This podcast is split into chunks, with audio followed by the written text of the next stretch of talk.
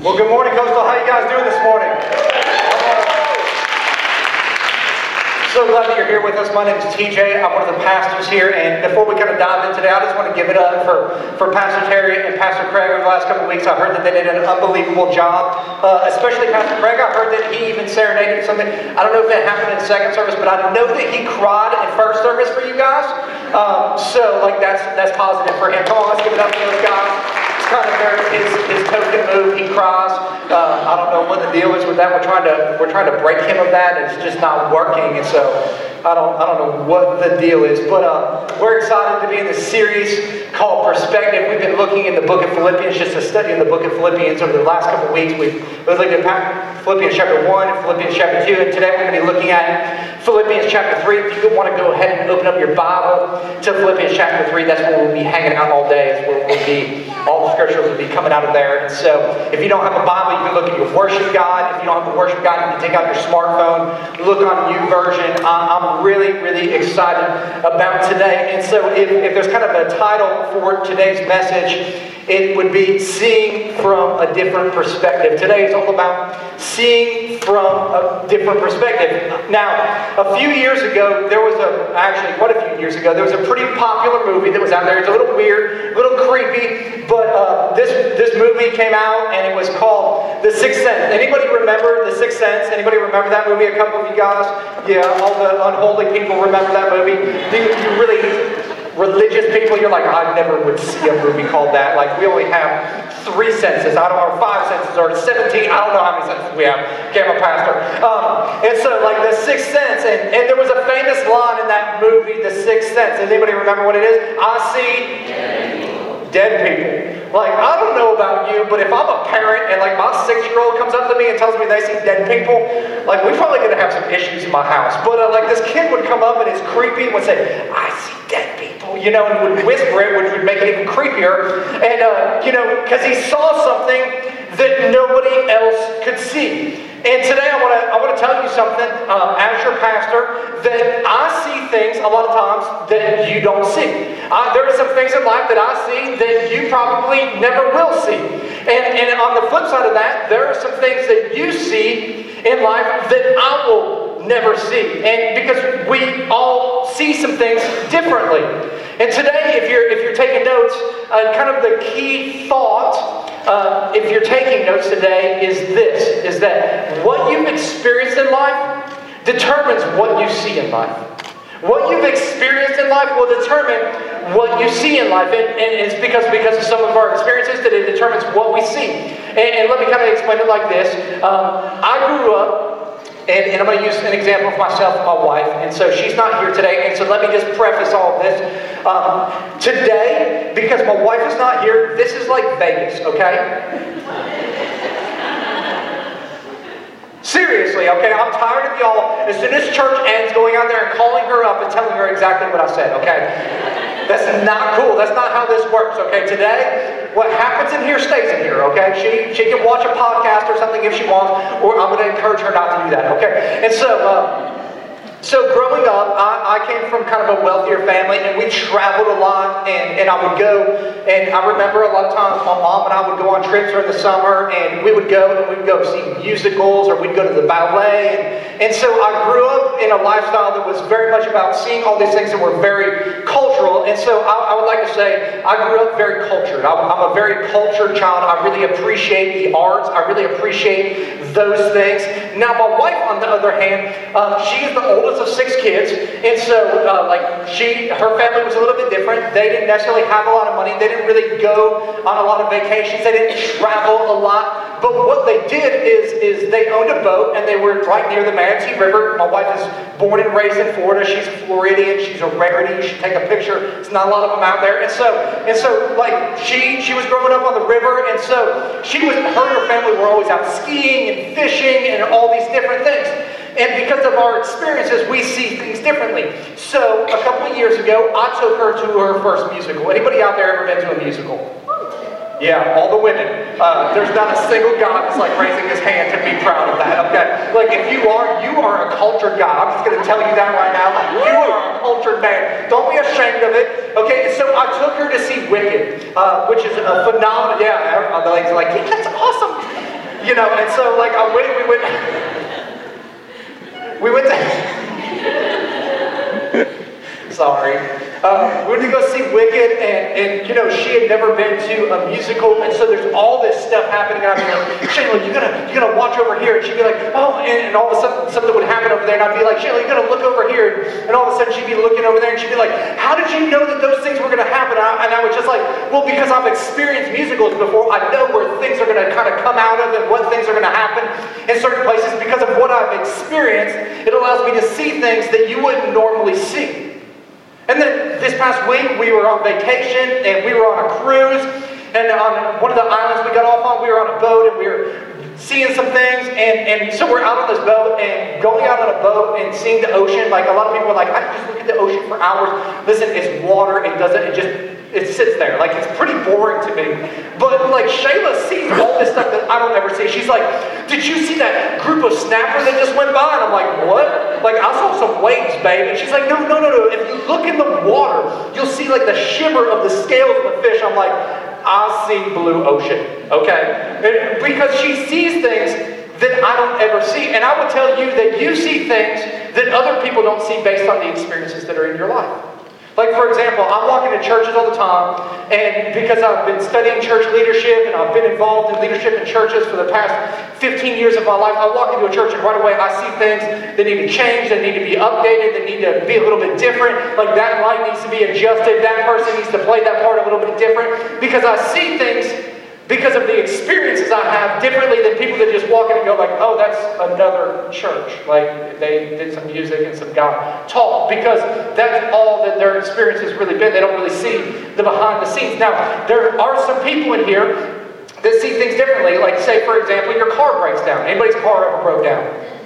Most of us have broken down our cars. Now, if you're a guy, what do you instantly do when your car breaks down? You go when you open up the hood, right? Because you're going to assess what's wrong in your car. Now, like when I open up the hood, I'll look to make sure the engine's still there because that's about the only thing that I know that should be there. Okay, like there's an engine, like it should run. Like that's my assessment because that's all of the experience I have. Now, now some of you other people, some of you guys, maybe some of you gals, maybe there's some, some gearheads that are women in here. You open up that hood and you go, oh man, the carburetor's not running properly. I don't even know where a carburetor is, but because of your experience, you see things differently and you're able to assess it and you're able to make a difference.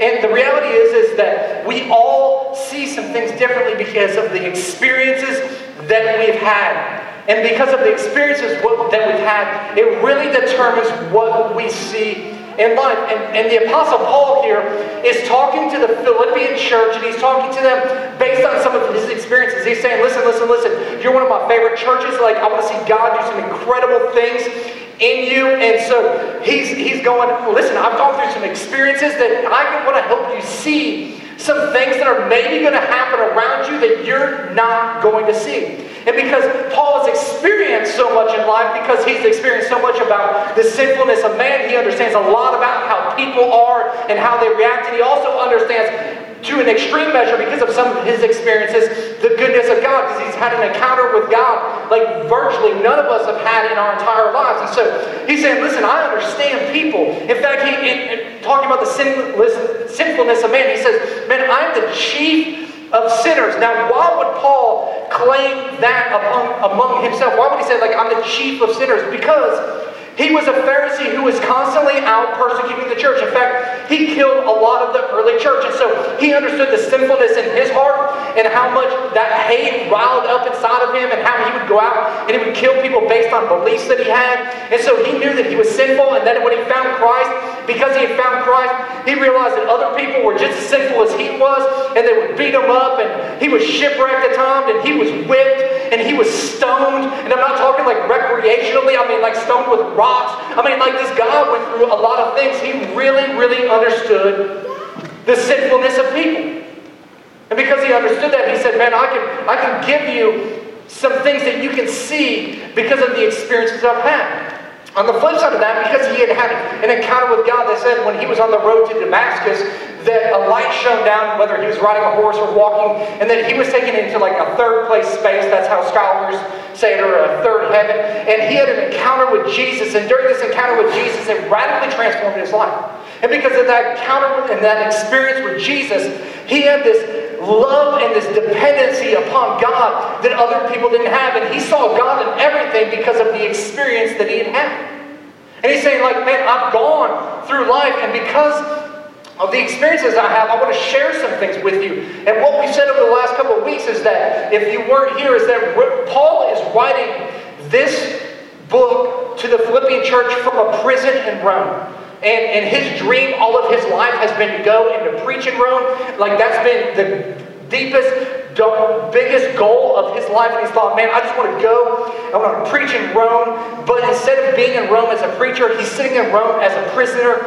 And so he's saying, like, listen, I'm sitting here from a different perspective, but I want to help you see some things that maybe you're not seeing. And so we pick up in Philippians chapter 3, verse 1, and it says this Finally, my brothers, rejoice in the Lord. Now, almost in every chapter of this book and over and over and over again, Paul is constantly reminding us to rejoice in the Lord, rejoice in the Lord, rejoice in the Lord.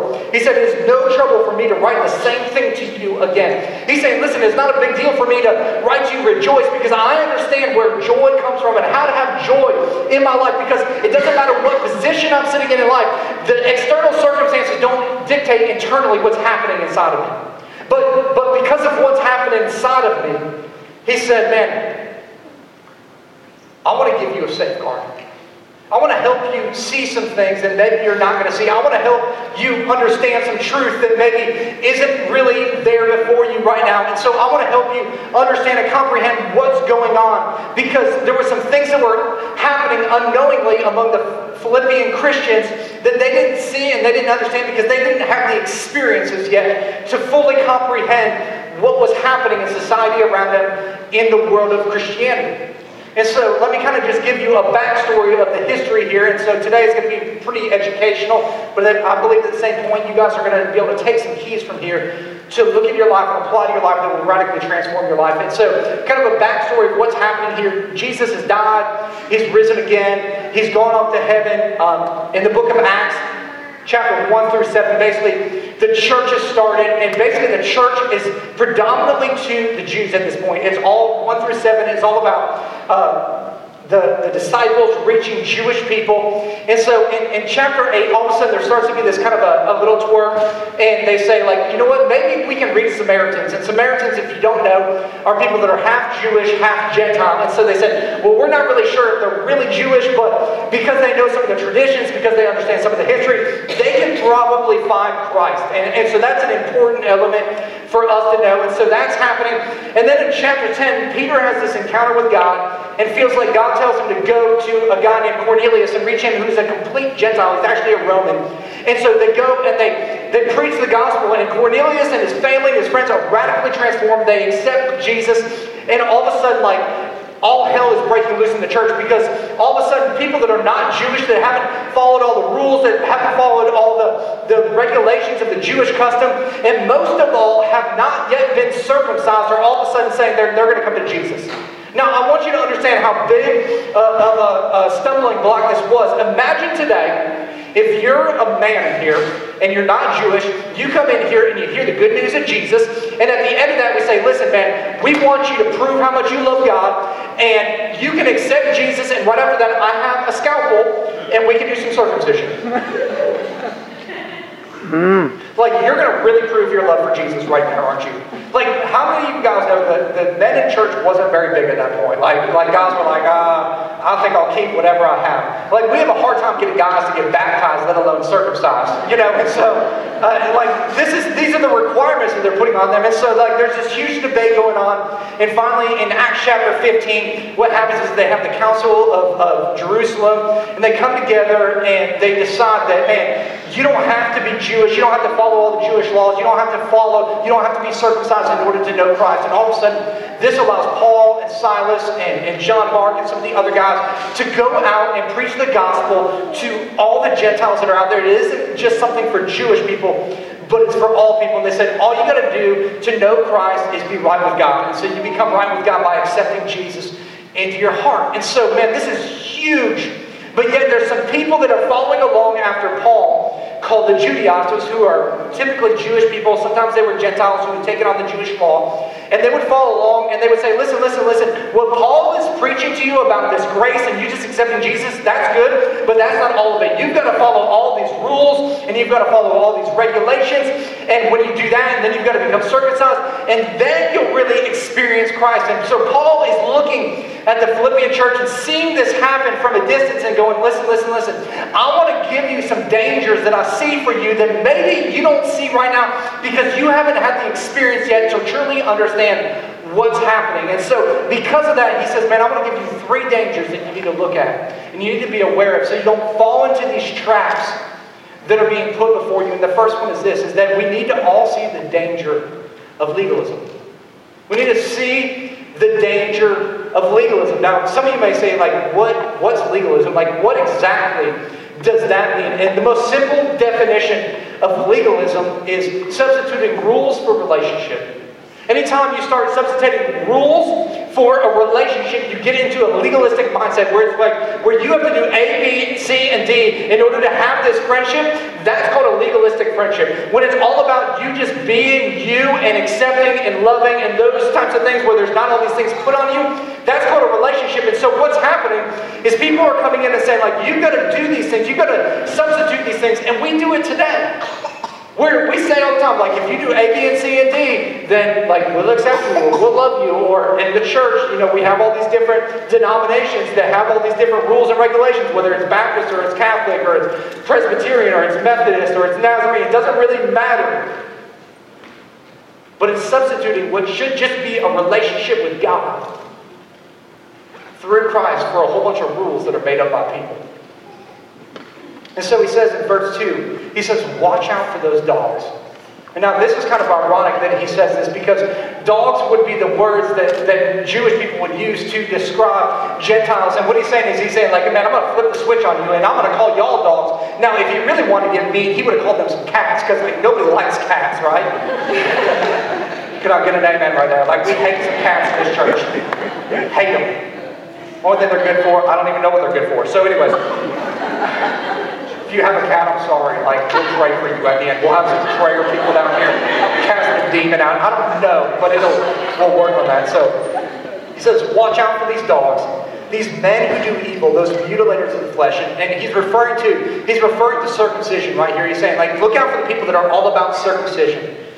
And he goes on to say, For it's we who are the circumcision. In other words, he's saying, listen, it's our hearts that have been circumcised. It's, it's God's gone in, and, and the circumcision that God needed to do was, a, was inside of us. It was in our heart. See, because God, a lot of times we think that God is after us modifying our behavior. If we'll just do this and this and this and this, then God will accept us. But God isn't after behavior modification. God is after a transformation of our heart. He knows that if He transforms our heart, our behavior will automatically follow what's happening inside of us. Amen. Not the other way around. We can't try to change what's outside, hoping that inside will be different. If we change what's inside, what's outside will transform. And then he goes on to say, he says, For it's we who are the circumcision, we who worship by the Spirit of God, who glory in Christ Jesus and put no confidence in the flesh.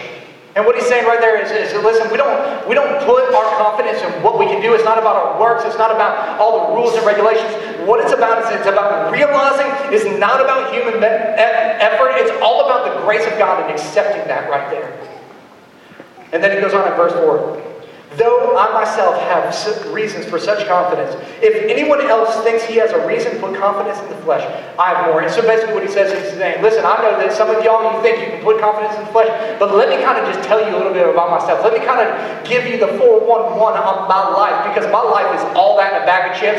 Let me give you my resume if you want to talk about confidence in the flesh. He goes, here's my story. I was circumcised on the eighth day of the people of Israel, of the tribe of Benjamin, a Hebrew of Hebrews, in regard to the law of Pharisee, as for zeal, persecuting the church, as for legalism, I was faultless. In other words, he's saying, man, I was born with the right family. I was part of the right uh, neighborhood. Like, I had the right education. I had everything going for me in life that people would look at and say, that's what you have to have. If it was in today's language, we'd be like, man, you know what? My dad is Billy Graham and my mom is Mother Teresa, even though she was never married. Like, like that's who my family is. And because of that, when Mother Teresa popped me out, like, I was so spiritual. Like, they dedicated me right away. The next day, like I was so mature, I just got water baptized. I came out, I was speaking in tongues.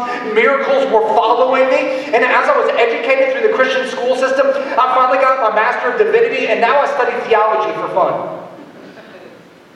Like I've got it going on.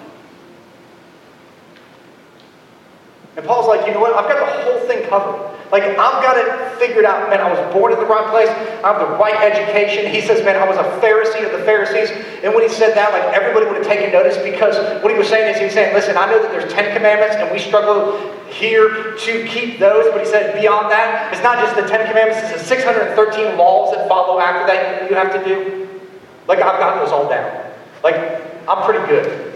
Like, and some of those laws are so crazy. Like, if you would hear about them, a lot of them have to do with the Sabbath. Like, one of them is, uh, is say you have a chicken and on the Sabbath they lay an egg. You cannot eat that egg. Because it was laid on the Sabbath. Work was done. And so I think that's the reason why Chick-fil-A isn't open on Sundays. I don't know. That's, that's where I pulled that from. Like, I'll put that together. I don't know. Another one was is that if, if a mosquito bit you on, a, on the Sabbath, you couldn't scratch it because that would be considered doing work. Like that was a law that they had. Another one, this one is for you ladies. If on the Sabbath you couldn't look in a mirrored object or a reflective object because just in case you might see yourself and see one of those gray hairs that you possibly might have and you might want to pluck it out and that would be considered work. Like that was horrible. Could you imagine a law like that, ladies? It'd be a bad day. Like for guys like me, it wouldn't really matter. Not much hair here. Uh, but for those of you with lots of hair, there might be a gray hair periodically. Or no makeup today. Ooh, no makeup Sunday. Ooh. Y'all are a good looking group with makeup, but I don't know about the anyways. You know, and that was the legalistic environment. How would that translate into our society today? It'd be something like, man, well, you know what? I go to church every single Sunday. I never miss a Sunday. It doesn't matter if there's a good football game on or a golf match. I never miss a Sunday. In fact, I don't even miss Sunday nights. And then I go to a different church on Tuesday night. And then on Wednesday night, I go to a Bible study. And then on Thursday, I go to early morning prayer. And then I, like, and you just list out a whole bunch of things that you do because you're following all the rules. Or, or maybe it's that there's some things that you don't do. Anybody ever been around those people? Like, oh man, our, you don't drink alcohol. Going straight to hell.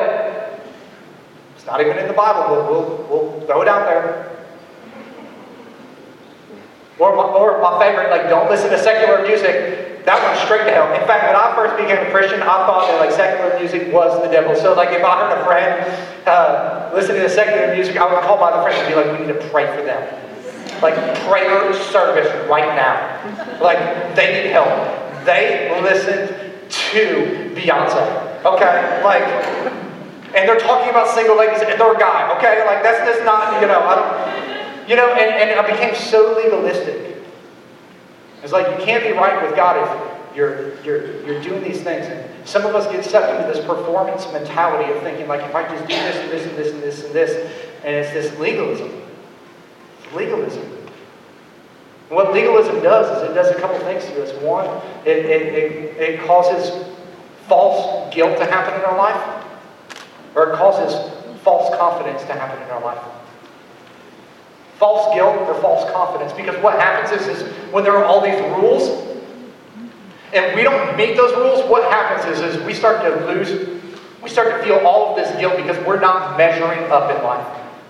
We're not measuring up to the standards that some people have put on us. And, and because of that, we have all this guilt and we have all this shame. And we're constantly looking around. and We're hoping that nobody will discover where we failed in life. Then on the flip side of that, if we are keeping all the rules, if we are doing all the little things and, and making it look like we've got it all going on, then we have this false confidence and we're puffed up and we're kind of arrogant in life. And neither one of those is a good thing because it all comes from this legalistic mentality. And Paul is admonishing us. Paul is encouraging us. Paul is telling us, like, listen, listen, listen, be careful of that. I know you haven't experienced it yet, so you don't even know that that's happening in your life, but this is what's going to happen to you. You're going to end up with this guilt, or you're going to end up with this, this false confidence, and it's, it's going to sabotage your walk with Jesus. And you need to understand what's going on there. And so watch out for it. Don't get sucked into that. Because here's the deal there is no condemnation in Christ Jesus. What that means is that, is that Condemnation, where we feel condemned, that doesn't come from God. You know where that comes from? That comes from people. See, people bring condemnation on you. See, what God does when He wants to change your heart, He brings conviction to you. And there's a big difference between those two words. Condemnation is from people, conviction is from the Spirit of God. And so if God is doing something inside of you, that's okay. That's not legalism. That's God working on your heart. But when people are, because of rules and regulations they set up in you, and you're not meeting their expectations, that's condemnation. And there's none of that. And you, if you find yourself in that thing, you're in a legalistic mindset. At the same point, there's some of y'all that are walking around and you think, man, I'm, I'm awesome. I'm doing everything right. I serve, I give, I do this, and I do that. And you're listing all these things, and you got some arrogance in your life, and God's saying, whoa, whoa, whoa. You better watch out. better watch out. It gets pretty legalistic because you're measuring your life based on what you do, not what God is doing in you. Paul says, see the dangers of legalism. Second thing he says is see the dangers of worldly distractions. Don't let the things of this world distract you. I don't know about you guys, but I'm pretty easily distracted by things. I have a lot of ADD and ADHD tendencies. Anybody else out there got some of those?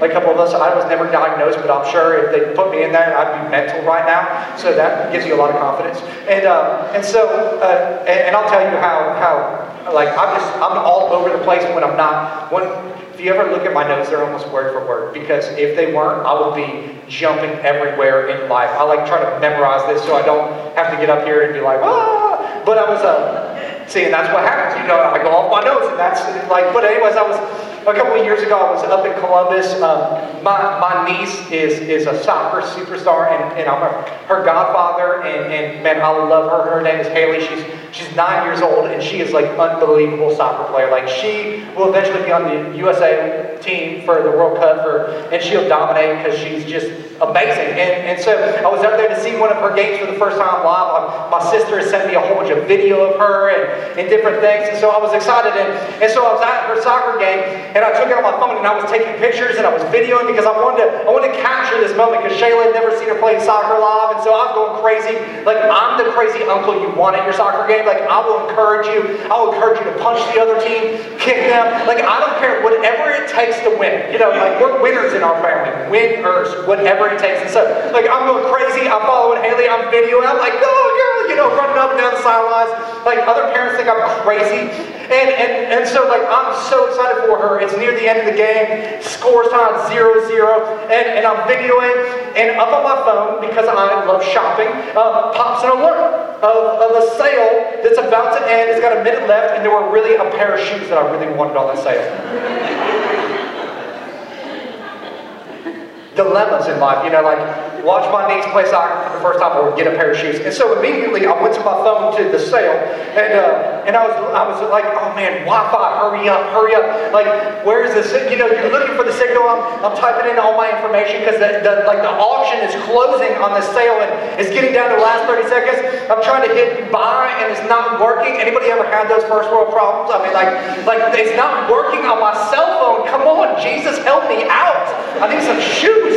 Daddy needs some new shoes. And, uh, and I'm like so engaged with my cell phone that Haley scores a goal and I miss it. And it wouldn't go through and I missed out on the sale. Like I lost on both fronts. Like everybody's celebrating her goal. I guess it was like ESPN worthy, like she headbutted it in on the side. And like it was unbelievable. I didn't see it, so I don't know. But they showed reruns for three weeks on ESPN, greatest goal ever. I, not really, but like. but we get so easily distracted by things that don't really matter. Like, I missed out on one of the greatest moments of having this commonality with my niece over uh, another pair of shoes that would have just added to the collection. And I know that that's kind of a silly illustration, but how many divine moments do we miss out on because we get distracted in life? Distracted by things that really aren't very important. They really don't matter in the grand scheme of things. And this is essentially what Paul's saying, but he's saying it in such a stronger way in verse 7. He says, But whatever was to my profit, I now consider a loss for the sake of Christ. What's more, and I love this, I love, he says, how much is loss? He says, I consider everything a loss to the surpassing greatness of knowing Christ Jesus, my Lord. He said, Man, I consider everything a loss compared to knowing Christ Jesus, my Lord. Not obeying rules, not in trying to meet everybody's expectations. It's not about that. It's all about knowing Jesus and knowing Him personally. And maybe some of you guys, you're sitting out there today and all you've ever known was a whole bunch of rules in religion and religious activities. And you thought, man, if I could just accomplish all those religious activities, then, I, then God will accept me. And God's not after you doing all those religious activities. He's actually after your heart heart. He wants to know you personally. He wants to know you intimately. He wants to have a relationship with you. And he's saying, man, it's all about knowing Jesus. And maybe some of you don't know Jesus, and today is a day that you can experience knowing Jesus because it's the most important decision you will ever make. And he goes on to say, For whose sake I have lost all things. And then he says, I consider them rubbish. Everybody say rubbish. rubbish. Say rubbish. rubbish. Say it with some attitude. Say rubbish. rubbish. That's what I'm talking about. I consider them rubbish that I might gain Christ. Now, if, if you've been around Coastal at all, I, have taught on this a little bit, but uh, that word rubbish there in the Greek, that word is actually the word scubula. Everybody say scubula. scubula. You gotta say it kind of dirty and like kind of like scubula. You know, come on. That wasn't very dirty. Okay. That was kind of, kind of clean and washed. Come on, come, get dirty with me. Not like talk dirty with me. Get dirty with me. I'll count the word. Okay. Scubula. Scubula. Thank you. All right, perfect. Scubula. Now, what scubula means there is it means to throw out to the dogs. It means to refuse. But what it really means is it really means dumb. Or uh, in a more modern language, it would be the swear word of dumb. Uh, if you go into the literal translation, but I don't think that'd be very polite to say that word in church. And so, so I like to put it like this: scubula happens. So if you don't know what it means, that should define it for you. Okay. Uh, that's what it really means. You can look it up. I promise. Like, I'm not lying today. I'm telling the truth. I might lie next week, okay? Um, he's saying, like, listen, all these things are dumb. Compared to Jesus, compared to knowing Christ, all this stuff is scubula. It's not worth anything. It's worthless. It's a waste of time. It's, it's not that important. And so, like, all of these things that I thought were so important, I consider them, like, they're not even worthy of anything compared to knowing, really, really, really knowing Jesus. And see, Paul could understand that because he, he understands near death experience because he's right in the midst of it.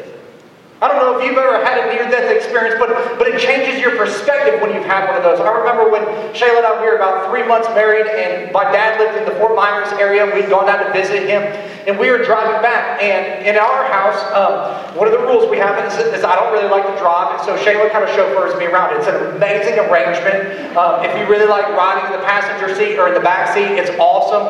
Like, I feel really dignified doing that. And so, uh, and so Shayla was driving, and it started raining raining outside, and Shayla really hates it when it rains outside, and so she's she's kind of complaining about that, and she's getting mad, and we're starting to argue because she's driving in the rain, and, and I don't want to drive, and she's now really mad at me. You know, we're having one of those first married fights where like we don't really know how to fight yet, but it's about to get down and not pretty. And so like finally, like she's she's so angry she's crying, you know, like that angry. And, and so we pull over because we're gonna switch seats, and like lightning comes out and hits right next to our car, and now she's freaking out. Not only is she angry, but now she's scared, and like it's pandemonium in our car. And so like I get in the driver's seat, and we start driving down the road. It starts raining a little bit harder, and. Uh, I hit a patch of water on the interstate on I 75 and I started to hydroplane. Now, I've never hydroplaned in my life, and so our car starts spinning towards one direction, so I start compensating the wheel. Now, I've learned that you're not supposed to do this, so don't take what I do and do it when you hydroplane, okay? And so, like, I start compensating the wheel the opposite direction as hard as I can to the point where I get it, it's turned as far as I can. Finally, my tires lock on the ground, and because I've compensated over too much, I start spinning out the other direction. And so I'm going back across the interstate now, which is really, really fun um, and really, really scary because I'm like, please don't hit anybody, please don't. And so I'm overcompensating again because I don't know what I'm doing. And so, like, we hit stick tires, go back across the interstate, and overcompensating again. Finally, we go back the other way, take out about 150 yards of palmetto bushes, and hit a palm tree. And uh, as soon as we did it, the first thing I'm like, Shayla, are you okay? Like, I wasn't concerned, like, was our car okay? I wasn't concerned about, like, what the weather was like anymore. I didn't really care how the palm tree felt about that situation. Like, wasn't concerned about its feelings. All I cared about was what mattered most was Shayla. Because I could replace a car, I could replant a palm tree. I couldn't grow another Shayla. Like, Shayla was what was important. And I'm going to be honest with you. After she said she was okay, I was like, was that not the coolest thing ever? Like, I was like... Seriously, if I could build like a roller coaster of hydroplaning across the interstate running and hitting trees, I would do it because it was amazing. She never thought so, but I was like, that was awesome. Car was total, but whatever. Um, but in that moment, I could see what mattered and what didn't. And here's the thing we're all living a near death experience. Whether you realize it or not, your life is like a vapor to be done? Are you living for what matters most? Or are you getting caught up in the distractions of life that really are just sucking up your time? Paul's saying, man, I consider all those distractions, those things are a waste of time. They're a loss. What all that matters is knowing. Knowing Jesus. Then in verse 9 he says, being found in Christ not having a righteousness of my own, and I love this, that comes from the law. He said, it's not about me, it's not about my behavior, it's about knowing Jesus. He's saying it's not about those things, it's not about all those things that we think are so external. Like the external things, those, those will change.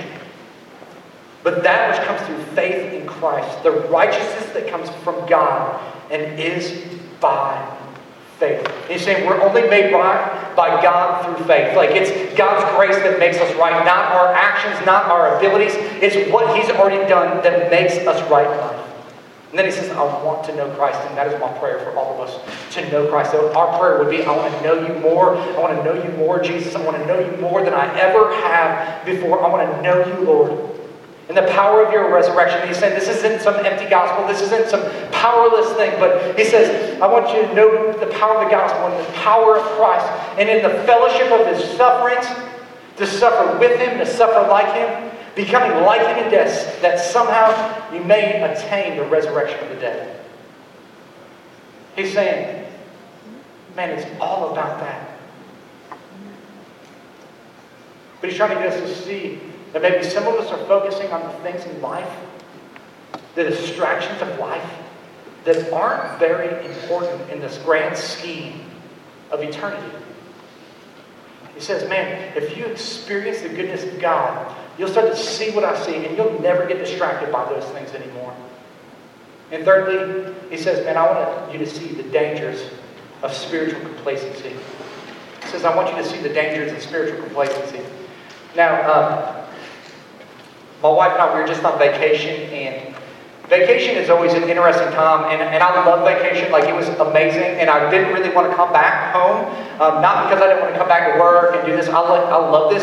I didn't want to come back to work for one specific promise that I made my wife. Any, any guys out there ever made a promise that you know that, like, you're going to regret when you get back, and you have to fulfill that promise? And, and see, part of my promise had to do with, with health, and, uh, and, and for me, I, when I was growing up, I was an athlete. I played sports. I had a college scholarship to play football. And in my mind, even though I'm 35 years old today, I'm still like legendary in my mind. Anybody else feel me like that? Like, like I'm still like this unbelievable athlete in my mind. Like my, my, my, my, my body is not real on the same page as my mind at this point. You know, like, like I, I see people do it. Like I watch the CrossFit games and I'm like, I can do that.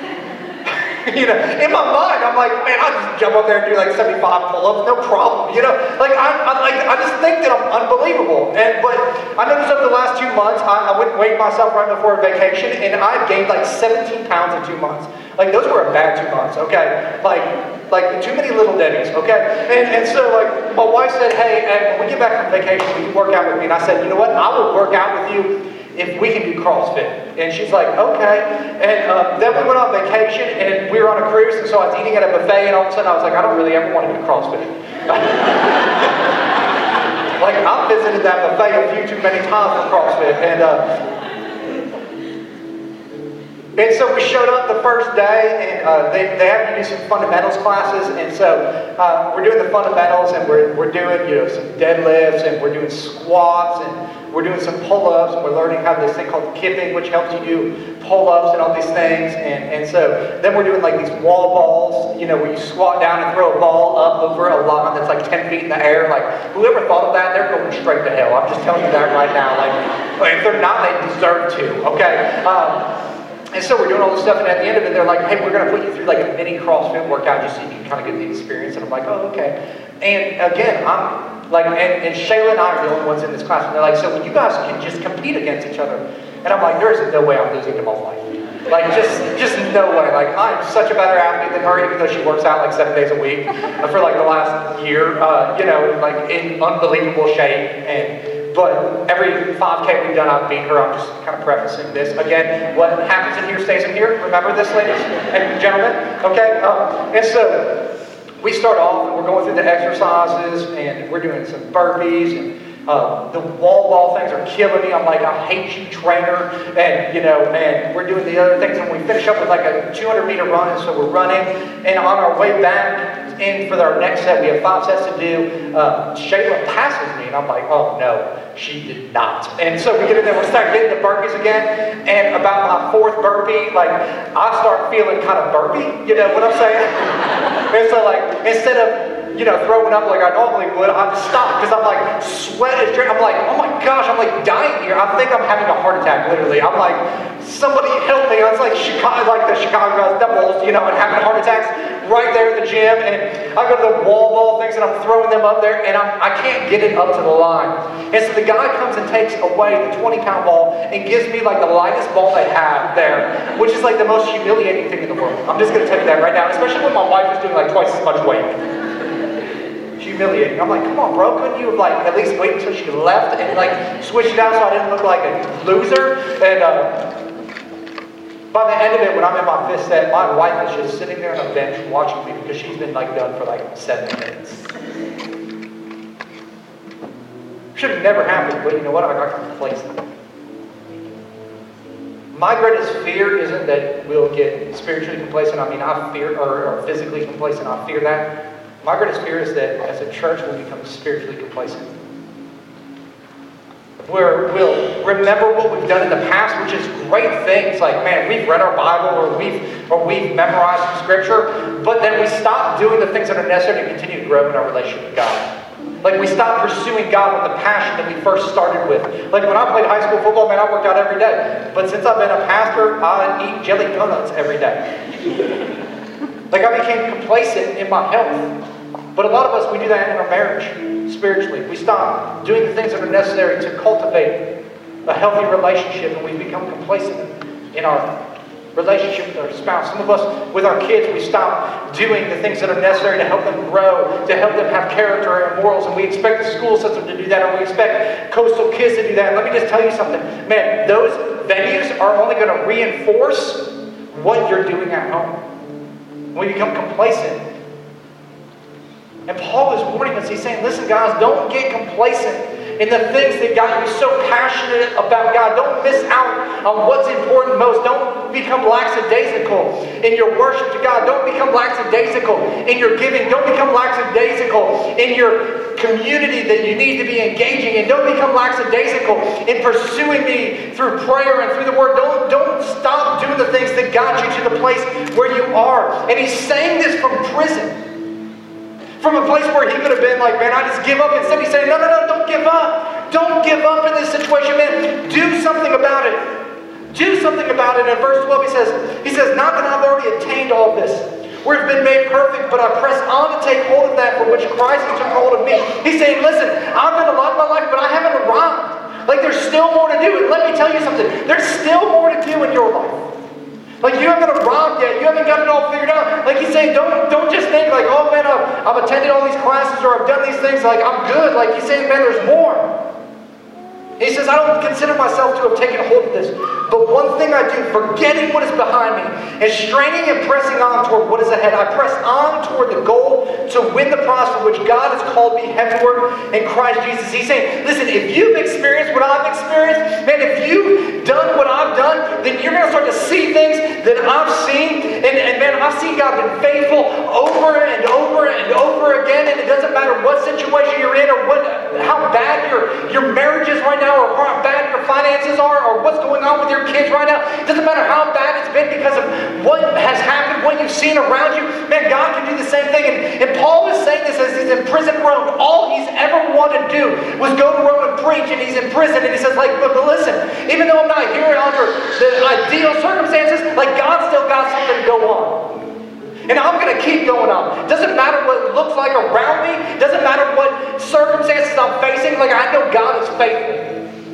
And because God is faithful, man, I'm going to run after him. And I'm going to continue to run after him. And I'm going to go after him with all I've got. And so as long as I'm alive and as long as I've got a pen and a piece of paper, I'm going to continue to preach the gospel. Exactly what he's doing right here. As long as prisoners or uh, the, the guards are chained to me four times a day, as long as I've got them, I'm going to preach them every single day. The message of Jesus. Be one to one because I press on toward the prize. Man, there's something more for my life. And let me tell you something. There's something more for your life today. Some of you guys have given up on life based on the circumstances. Some of you have given up on your marriage. Listen, God has got more in store for you if you'll just press on.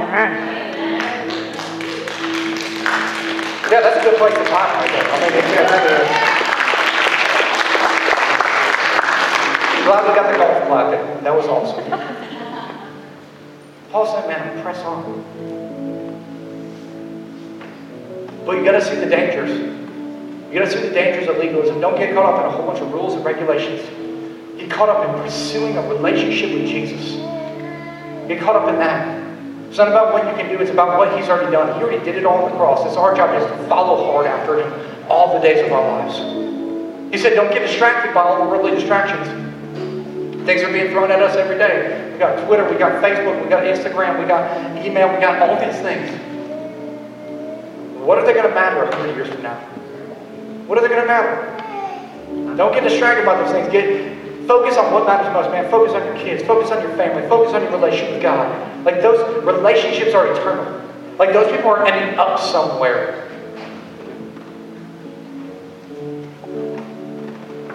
You said, don't get comfortable spiritually. Like if you're not dead, God's not done. God's still got a plan for your life and wants to do something in your life. Don't quit before you get to the prize. The prize is spending eternity in heaven. And until we get there, man, we're to work and run after Jesus with everything that we've got to know Him in a greater way. Not for our glory, but for His. Let's pray. God, I just pray today that your Spirit would move and speak to every single one of us. God, that we would be people that are driven by your presence. And, and today, God, I know that there's some people in here that, you know, for most of their life, all they've known about when it comes to God is a whole bunch of rules and regulations, and it, has been a, about a lot of religion. I mean, that's really what it's been about. It's, it's been about all of those things.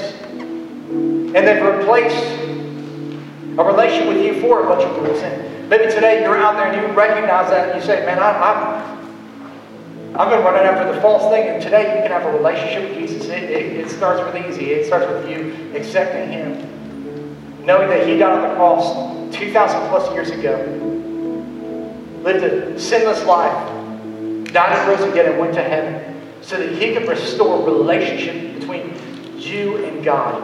And maybe that's a decision that you need to make here today. Maybe you need to accept that and not live with this false guilt or this false confidence based on what you've done. Because what you've done doesn't matter compared to what he's done because he already did it all on the cross. Then there's others of you that you've just been distracted in life. You've been distracted by things that are good, some things that are bad. Today, it, it, maybe we need to turn our attention to what matters most. You know, the Bible tells us to fix our eyes on Jesus the author and perfecter of our faith. And maybe today we need to take our eyes off some of the distractions. Maybe it's for single people out there, maybe it's somebody of the opposite sex. Maybe if you're out there and, and you're married, and you're having some marriage problems, all you're looking at is the problem rather than looking at the solution, which is Jesus, and you need to fix your eyes on Him today. Maybe it's some other dilemma that you're going through right now. And instead of continuing to look at the things that are distracting you, you need to start looking to the person who can perfect that thing, which is Jesus Christ. Then there's there's others of us that have just gotten complacent, gotten lazy, just in our walk with God. And today it's, it's time to get back on track. It's time to to not just have the go to heaven card, but to live in a life that's fully devoted to God. And so God, I pray here today, no matter what stage we're at, no matter where we find ourselves, God, that we would repent, which means that we would turn 180 degrees, that we would make a change in our life, and we would fix our attention and our eyes on you. God, that you would become our everything, our all in all, what you were always designed to be, the King of Kings and Lord of Lords of our life. And so as we get ready to sing this song, it says, Jesus Christ, you are my one desire. I pray that that would be our prayer here today.